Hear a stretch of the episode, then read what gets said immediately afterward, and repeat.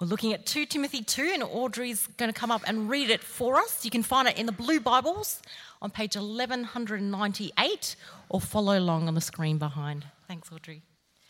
You then, my son, be strong in the grace that is in Christ Jesus. And the things you have heard me say in the presence of many witnesses, entrust to reliable people who will also be qualified to teach others. Join with me in suffering like a good soldier of Christ Jesus. No one serving as a soldier gets entangled in civilian affairs, but rather tries to please his commanding officer. Similarly, anyone who competes as an athlete does not receive the victor's crown, except by competing according to the rules. The hard-working farmer should be the first to receive a share of the crops. Reflect on what I am saying, for the Lord will give you insight into all this. Remember Jesus Christ, raised from the dead, descended from David. This is my gospel for which I am suffering, even to the point of being chained like a criminal. But God's word is not chained. Therefore, I endure everything for the sake of the elect, that they too may obtain the salvation that is in Christ Jesus with eternal glory. Here is a trustworthy saying If we died with him, we will also live with him.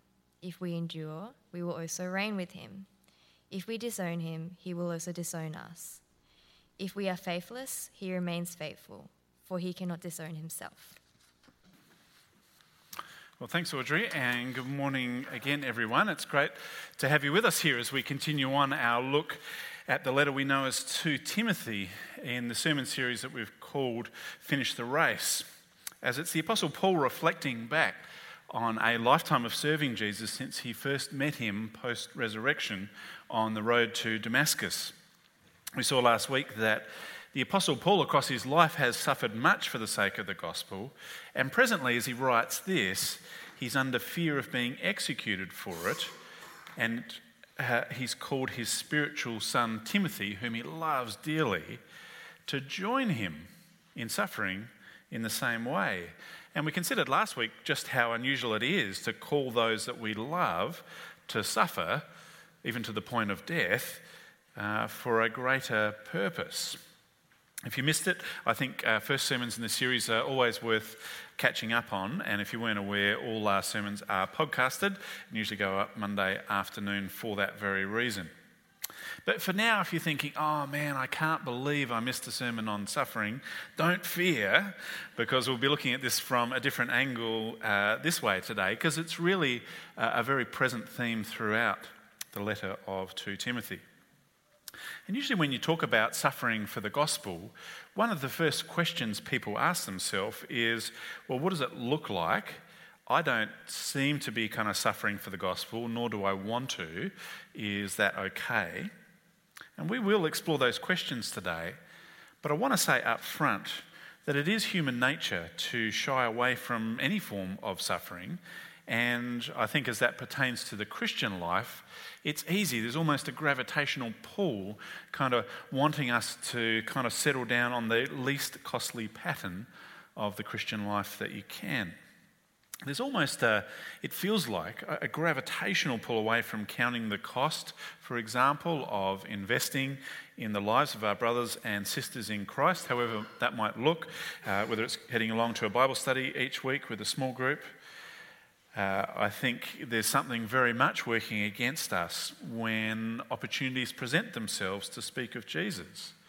Or if you're in one of those conversations uh, where someone sort of pipes up and starts attract, uh, attacking religion or the church or Jesus, there's almost a sort of reflexive response to duck the punch that is coming, uh, not literally, hopefully, um, and to run for cover.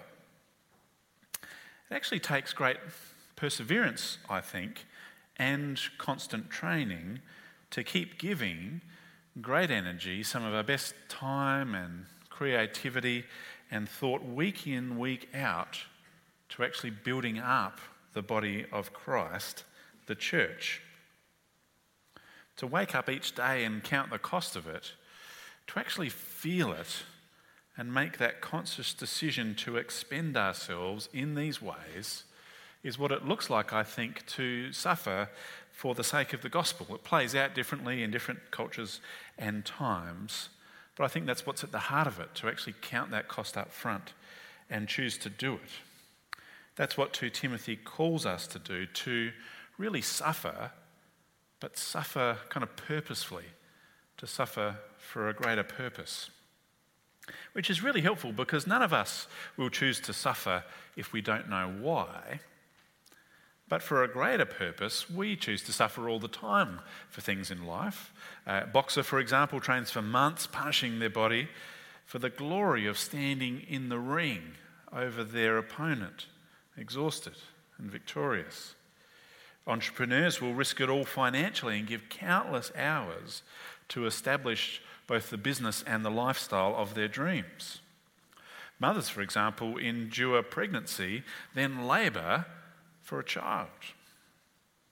In today's passage, the Apostle Paul first sets out clearly the task laid before us as Christians, one that we're going to be called to suffer for, but then also has a great sort of turn and gives us the motivation to run the course of the Christian life with great perseverance. So it's great to dive into the scriptures today together, and if you haven't already, it'd be a great moment to grab the blue Bibles on your seats and open up to 2 Timothy 2, which you'll find on page 1198. And verse 1 there up the top links us into what we have just heard Paul say to Timothy in chapter 1. He says, You then, my son, be strong in the grace that is in Christ Jesus.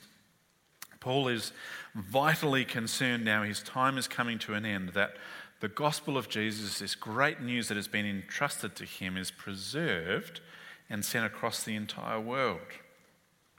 And when you think about it, we here in the room today are direct beneficiaries of God's uh, concern, Paul's, I guess you would say, God's given concern for this, uh, a little over 1900 years later. The heart of the message is that God saves us because we need rescuing from our sin. He calls us to live a holy life serving God, as we saw last week, and that it's a gift of grace that we're saved, not due to anything that we've done. Verse 9. We're told we're saved not because of anything we've done, but because of His own, referring to God's purpose and grace. Then Paul has listed off like whole regions and great swathes of people that have abandoned Paul and, more concerningly, abandoned this gospel message. So he says to Timothy, You then, my son, be strong in the grace that is in Christ Jesus. Then, verse 2, which is really the key verse for today. And the things you have heard me say in the presence of many witnesses, entrust them to reliable people who will be qualified to teach others. Makes logical sense, doesn't it? He's already said just a few verses ago what you've heard from me keep as a pattern of sound teaching with faith and love in Christ Jesus. So he's concerned for the content of the gospel, but also the heart of the person who's sharing it. And here makes the point more explicit that the gospel itself needs to go out.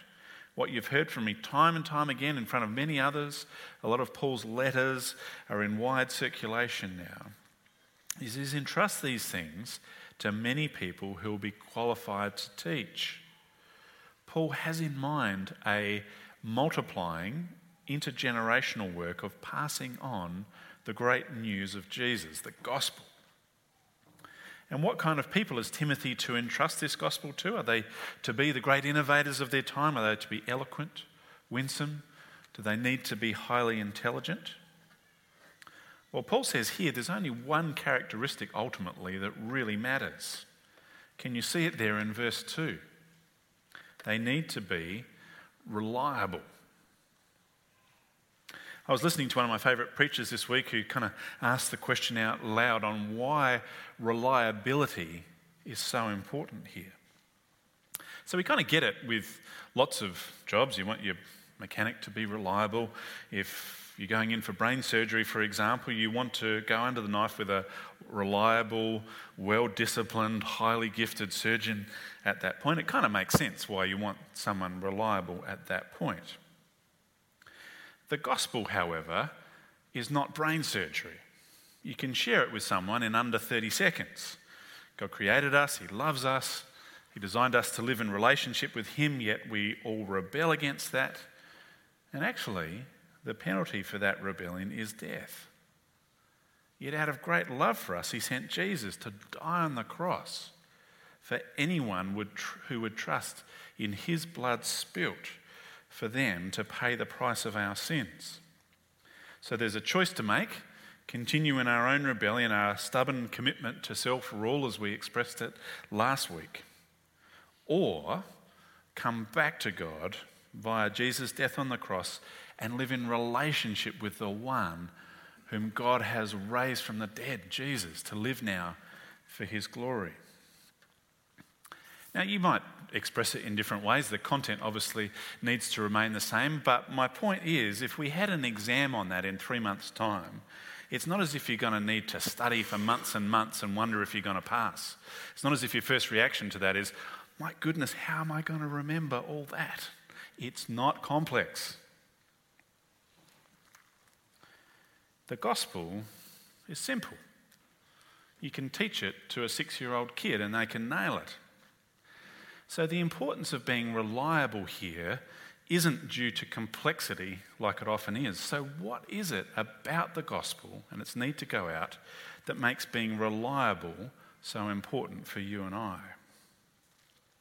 The first thing I'd say is because of its importance.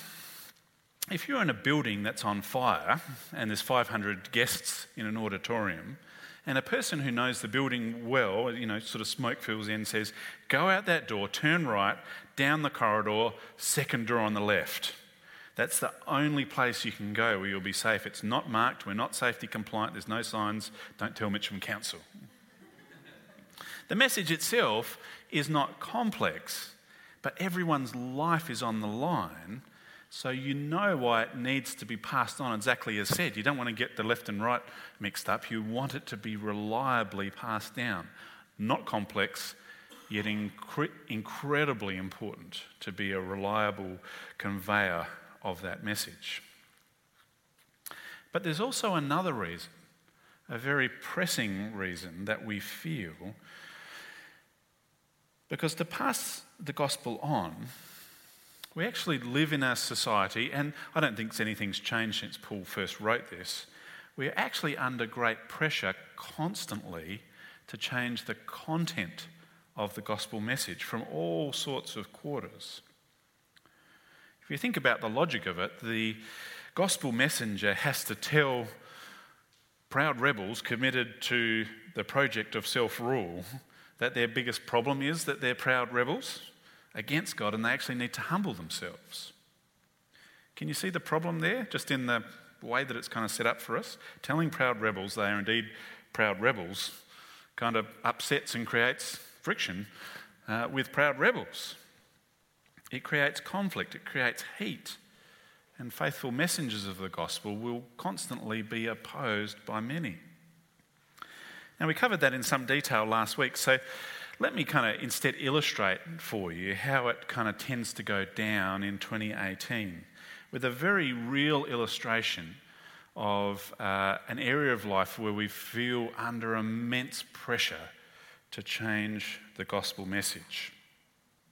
Now, I'm aware here in a room like this with people here for the first time and from different backgrounds, you might feel differently about the underlying uh, message here, and I'm expecting this to provoke some of a response. A good way to express that might be to hit the SMS line up on screen. It's entirely anonymous, and uh, you can say whatever you like, and I'll get up after the sermon and uh, give my best shot at answering it.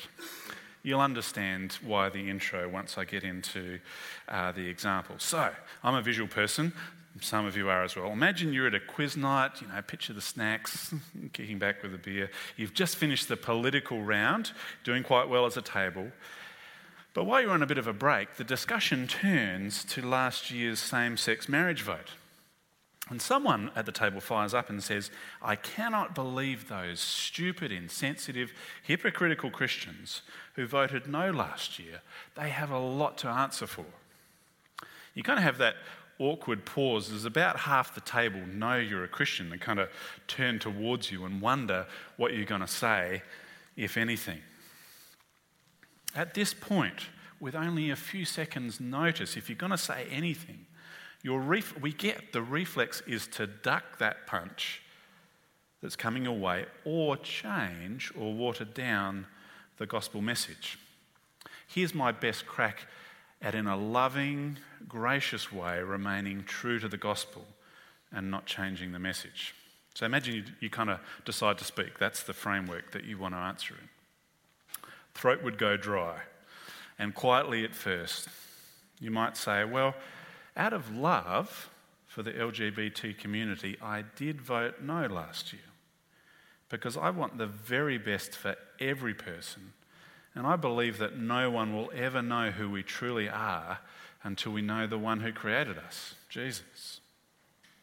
I know myself, this is very true, but also believe that it's true of every person on the planet that we're all broken by sin, including sexually.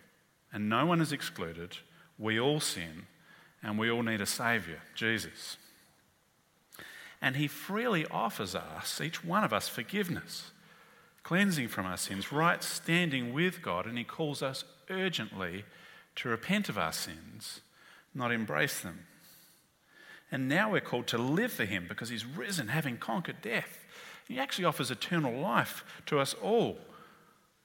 And I know how crazy that might seem to you, and I'm aware you don't need to tell me how politically incorrect that is. But I believe in my heart that it's true and that it's great news for every person on the planet. I'm actually prepared to kind of suffer and cop flack for that because I do it out of love for you, for others, everybody, including the LGBT community. Now, I can't imagine being so eloquent put on the spot after three seconds. And in reality, I don't reckon you would get the 45 seconds that it took me to give that answer. But say you did. I reckon half the table might think, I've never heard anyone put it that way before and they might be given cause to ponder. But let's assume the guy who started it decides to double down at that point. Broken. Did you seriously just say broken sexually? You know, it's people like you, finger pointing now, you people with views like that who are responsible for the very high suicide rate amongst the LGBT community teenagers in particular, you people.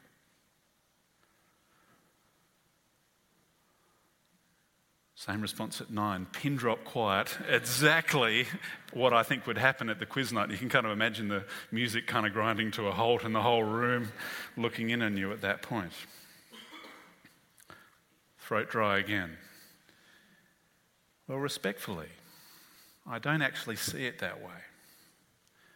I think it's actually really dangerous to tell people that they're not living life to the full, a life worth living, unless they can have sex on tap when they want it, with whoever they want it, and in whatever way that they want it.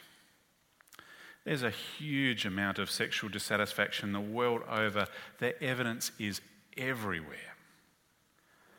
And for the lonely person, the unsatisfied, telling them that they're not really living until they get it, I think it's actually only a very small step from there to thinking, well, if I can't get it, maybe life is not worth living. Whereas I followed Jesus. He was executed at 33 years of age. He was never married, he never had sex. And I actually believe he's the most beautiful and whole person to ever walk this planet. I know you're wanting the best for the LGBT community, but so am I. We just disagree on how to get there. But I actually think only one of our views is dangerous. Cam and I went to a training day recently, a few weeks back, with a guy called Sam Allberry, where we pondered these things recently.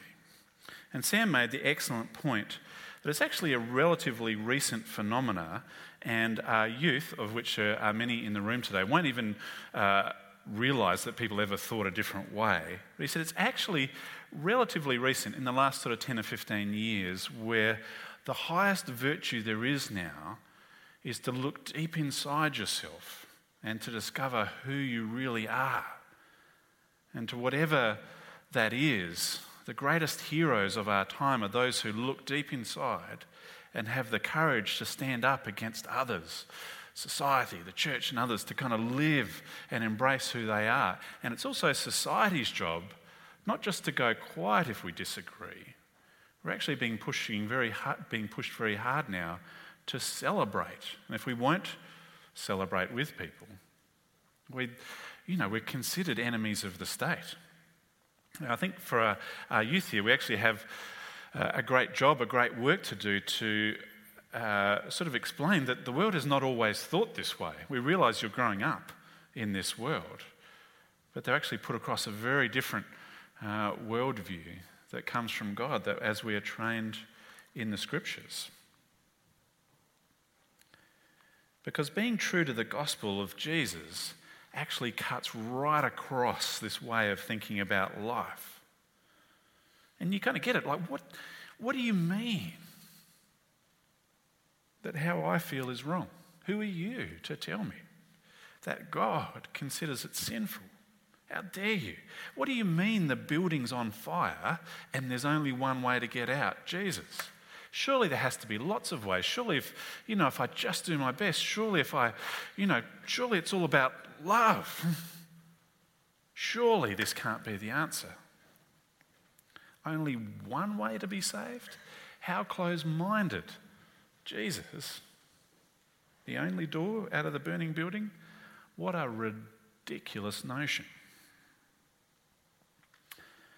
I think you can probably see and hopefully feel now that whilst the gospel is not complex, it's incredibly important. And the pressure to change it is not a new pressure, but it's pervasive. The Apostle Paul felt it, and he wrote to Timothy knowing he would feel it. And I would suggest that as Paul wrote these words, looking down the passage of time, that every Christian who ever lived would feel this pressure to change the gospel too. Hence, the importance of the point why the one word sermon title today reliable. We need reliable people qualified to teach others who will guard the gospel, hand it down across the generations, explain in a, in a deep way uh, to our kids and our youth how God sees the world. And this is not just some, you know, random restriction from God. God's actually protecting something good here. God is good. He doesn't just give us rules to live by that we have to kind of hate and think they're a little bit harsh. God loves us and He truly wants the best for every person on the planet, and that always begins with people humbling themselves before Jesus, acknowledging their sin, seeking God's power to repent of it, and finding that at that point, actually, it's not because of anything we've done we're saved by grace when we humble ourselves before God. So, given all that, it makes sense when Paul says, Join with me in suffering like a good soldier of Christ Jesus. No one serving as a soldier gets entangled in civilian affairs, but rather tries to please his commanding officer. Similarly, anyone who competes as an athlete does not receive the victor's crown except by competing according to the rules. The hard-working farmer should be the first to receive a share of the crops. Reflect on what I am saying, for the Lord will give you insight into all of this. There are three very kind of proverbial sayings, aren't there? That Paul says that, you know, it's not like there's just one simple answer from it. Reflect on them. They give us a great insight into the Christian life. So, not thinking this is the whole answer, here's how I've reflected on them this week. We're being told here stay disciplined. Don't get distracted away from the things of God. This message is vitally important. You live now not to please yourselves, but your commanding officer, and his name is Jesus. Like an athlete, you've got to compete within the rules if you want to get the victor's crown. You cannot change the gospel. you must hand it on to reliable people qualified to teach others. It's the vital work of the church. And like a hard-working farmer, keep your eye on the harvest. You'll receive your share of the reward from your gospel labours. But don't you feel it? It's kind of here, right here at this point, where you start to fear the weight of this. You might be thinking, well, I believe this gospel of Jesus. I believe Jesus is who he says he is. But this feels hard. Hmm. How do I press on? How does the full time, fully fledged Christian hmm, stay motivated across a whole lifetime for such a task? Verse 8 Remember Jesus Christ raised from the dead, descended from David. This is my gospel, for which I am suffering even to the point of being chained, but God's word is not changed. Remember, look to Jesus, focus on Him. He's put death to death, He reigns today. We'll spend eternity with Him. Suffering now, glory later. That's the pattern of the Christian life. That's why, if the church markets itself as the life you've always wanted, they get it the wrong way round. Suffering now, glory later and descended from David, I think is simply shorthand for saying God promised this all long ago. We can read of God's promises delivered to Abraham thousands of years ago. We can read the prophet Isaiah, for example, telling us the manner and nature of the death of this suffering uh, servant whose name is Jesus in the Old Testament books like Isaiah. We can learn of God's saving heart and of what it means to turn to Him today as we read the book of Ruth, as we've done uh, for a little while now, just recently. If you need motivation, remind yourself Jesus has risen, death has been conquered. God promises me much through Christ, and God always keeps His promises. And I love, love, love verse 10.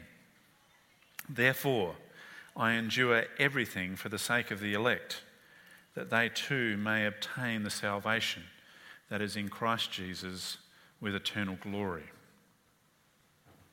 It's actually quite hard to suffer for a concept, much easier to suffer for real people, all those whom God will save through his gospel. When I'm discouraged, and don't wish to suffer for the gospel. And I got to say, it happens regularly. I had one of those days yesterday. I think of people whom God has allowed me to serve in some capacity. My first formal ministry role was a Bible study uh, for year nine boys.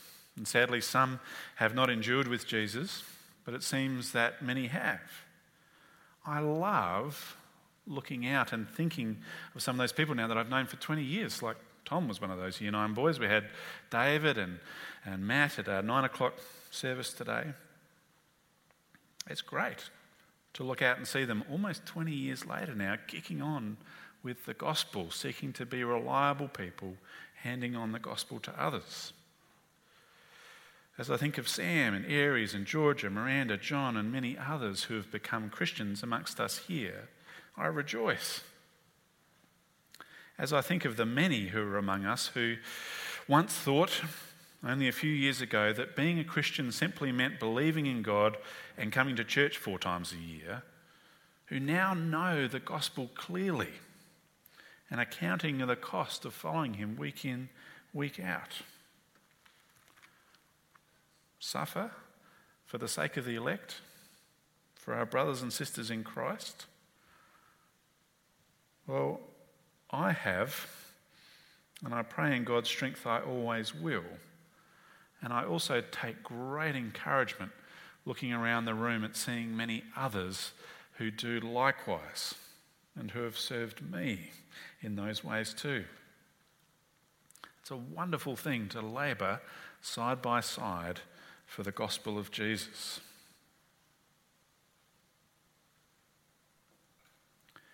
Yet for some of you, for different reasons, this idea of suffering for the gospel may be new news. And I'd encourage you to pray and consider what it might look like because that's just part of the Christian life reading scripture, understanding it, thinking through the implications for our life today, and adjusting life accordingly. Yet, if you've fallen into a pattern now over many years and decades of seeking and pursuing the most cost free version of the Christian life, I think there's something that you really need to think through in light of this passage and indeed repent of. For all of us, our final part of the passage gives us something to consider, giving both promises and warnings. Where we read verse 11 Here is a trustworthy saying If we died with him, we will also live with him. If we endure, we will also reign with him. If we disown him, he will also disown us. If we are faithless, he remains faithful, for he cannot disown himself. I don't think I really need to add much to that. I'd encourage you to reflect on what that means for you. But the one thing I would like to do is correct a common misconception. I don't take that last line, if we are faithless, he remains faithful, as a kind of get out of jail free card for us to sort of say, ah, it doesn't matter if I'm faithful or not. We're saved by grace. Let's just keep going. I think it's actually the opposite it intensifies the warning, saying if we are faithless, God will remain true to his gospel purposes. And I think the way that warnings work in Scripture, because that immediately challenges my view of being saved by grace, is that that's such stern and clear warnings are God's way of, by His Spirit in His heart, speaking to Christians and warning us of danger so that we might turn and remain faithful. I think that's one of the ways God uses warnings to preserve those whom He has chosen to save according to His will and purpose. So don't be afraid of warnings as such, just heed them, I think. So, what does this all look like today for us? Like, what are you are supposed to kind of take from this in the week ahead, the months ahead, as you're planning for 2019? Well, I think the clear implication is that we shouldn't think of the role of being a sort of full time, fully fledged Christian is ever going to be easy. I think just a brief look at church history would dissuade you of that. A brief look around the world at other Christians and the way they suffer for the gospel. I think the world's wisdom would also agree that nothing of great value comes without suffering. And Scripture, of course, tells us very clearly that suffering comes to those who want to live the faithful gospel life. So don't fool ourselves into thinking the gospel life is easy. And don't think that if something is hard, that you must be doing it wrong. We're told it's going to be hard. I would think the other way. If I'm finding it easy, I would think, what am I doing wrong? The other encouragement uh, I think it gives us, and the way I've felt particularly rebuked today, never having been quite so eloquent when put on the spot, is not to duck when those opportunities come where we want to apply the gospel faithfully into a conversation at a quiz night or wherever we might find ourselves. And I think it actually requires thinking through and spending time on what are the big sort of sticking points in life for the gospel? What are the big objections, and how might I even attempt to answer when put on the spot? I also think it makes very clear that the primary work of the church is to entrust this gospel message to others unchanged in the knowledge that pressure will come from all around us to change the gospel message. Being reliable is a key characteristic at that point. I also think, in a slightly more positive way, what a great privilege it is to have so many kids here at church. Sometimes I kind of look longingly at pastors who have a congregation of, you know, 30, 40 people all in retirement age and they have an organist who uh, plays faithfully each week. I think, no music roster, no kids' ministry roster, no and he's doing Bible studies. What am I going to do with my week? Maybe I can play golf, which I couldn't this week. But it comes at a cost. We shouldn't expect it to be easy. I don't think there's many people who find kids' ministry easy. It's hard. It's hard to, week in, week out, month in, month out, to kind of commit to years of giving ourselves for the sake of teaching and training either our kids or our youth or young adults what it means to be people who will faithfully hand on the gospel. We, as a church, have uh, grown quite a bit in five and a half years. When we started, we had 25% of our uh, congregation kids. If you look now and include Trinity Church Unley, which we planted this year, we've grown a bit over four times. But at the same time, our kids' percentage has grown from 25% to 40%. Our kids' ministry is growing faster than us.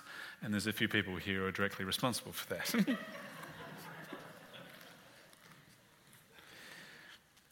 But I don't think we're expected to think that this is going to be easy. It actually requires an enormous effort for us all, even if we're not wired to serve in kids' ministry, to know that it's actually drawing a huge amount of our resources over to serve. So we want people to step up in music and putting chairs out and all sorts of other ways because we run a pretty high energy version of church that requires an awful lot of people to serve each and every week. And it's mainly due to having so many kids amongst us, what a privilege that we might be the people called to remain faithful and reliable in passing on the gospel to them. So, as you head into 2019, I would encourage you to think well, what's it going to cost me?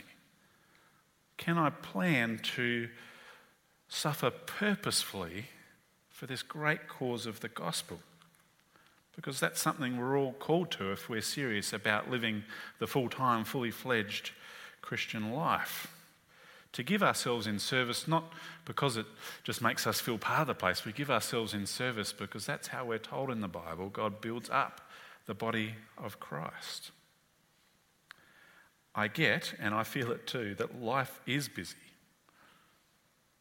But I always have a reaction when people say, Well, you don't understand my life. Our household is so busy because I look around and see lots of other busy households making time for what's important to us to serve the gospel together, aiming to be reliable people in a reliable church, passing down, having a vision for this multi generational, expanding work of passing on the gospel to the next generation. I think I'll, uh, I've given you a bit to think about there. I think I will stop and pray, and then we're going to respond in a minute, uh, actually by saying the Apostles' Creed together. We do that roughly once a month, and I saw it in the service outline today. We usually do it before uh, the Bible reading, but I thought today, a particularly appropriate way for us to respond. But first, I'll pray, and then we'll declare these great truths of the gospel handed down to us together as brothers and sisters in Christ. Dear Heavenly Father, we thank you so much uh, for your word to us in 2 Timothy. We thank you so much that you have called your gospel servants across the ages, like the Apostle Paul and Timothy and the churches they served in, to give themselves to this great task of being reliable people under great pressure, faithfully handing down this most important message of the gospel to others we acknowledge that we are direct beneficiaries of generation after generation who have done that faithfully. We thank you for the way that you've preserved these great truths in your word. And we pray that we as a church might be faithful, that we might be reliable people who hand down this gospel faithfully to the next. We pray for uh, all of the kids out in their programs today, all our youth and young adults here today who are getting called upon to give themselves uh, to so many things in this world, that they aren't actually seeing in their hearts that there's nothing greater than giving their lives to growing into reliable adults and youth serving others to hand down this gospel faithfully to the generation that will follow them. We pray that we might be a church always looking outside ourselves, not uh, content to have a full building and the bills paid, but to always look beyond ourselves uh, for those who don't know you, who desperately need to know that they're uh, actually the building's on fire and that there's only one door of safety. And that door is our Lord Jesus Christ. And people urgently need to respond to him in repentance and faith and leave to please their commanding officer now, running the race uh, with perseverance until the end. Lord, uh, this feels like uh, a very difficult, if not impossible, task if it were not for your enabling uh, by your Spirit. So we pray that Word and Spirit and our brothers and sisters in Christ might all come together and work in such a way where we can persevere, where we can endure, where we can together uh, die to our own self interest and to live for Christ and His gospel. Please help us to do that faithfully each and every day of our lives, we pray. Amen.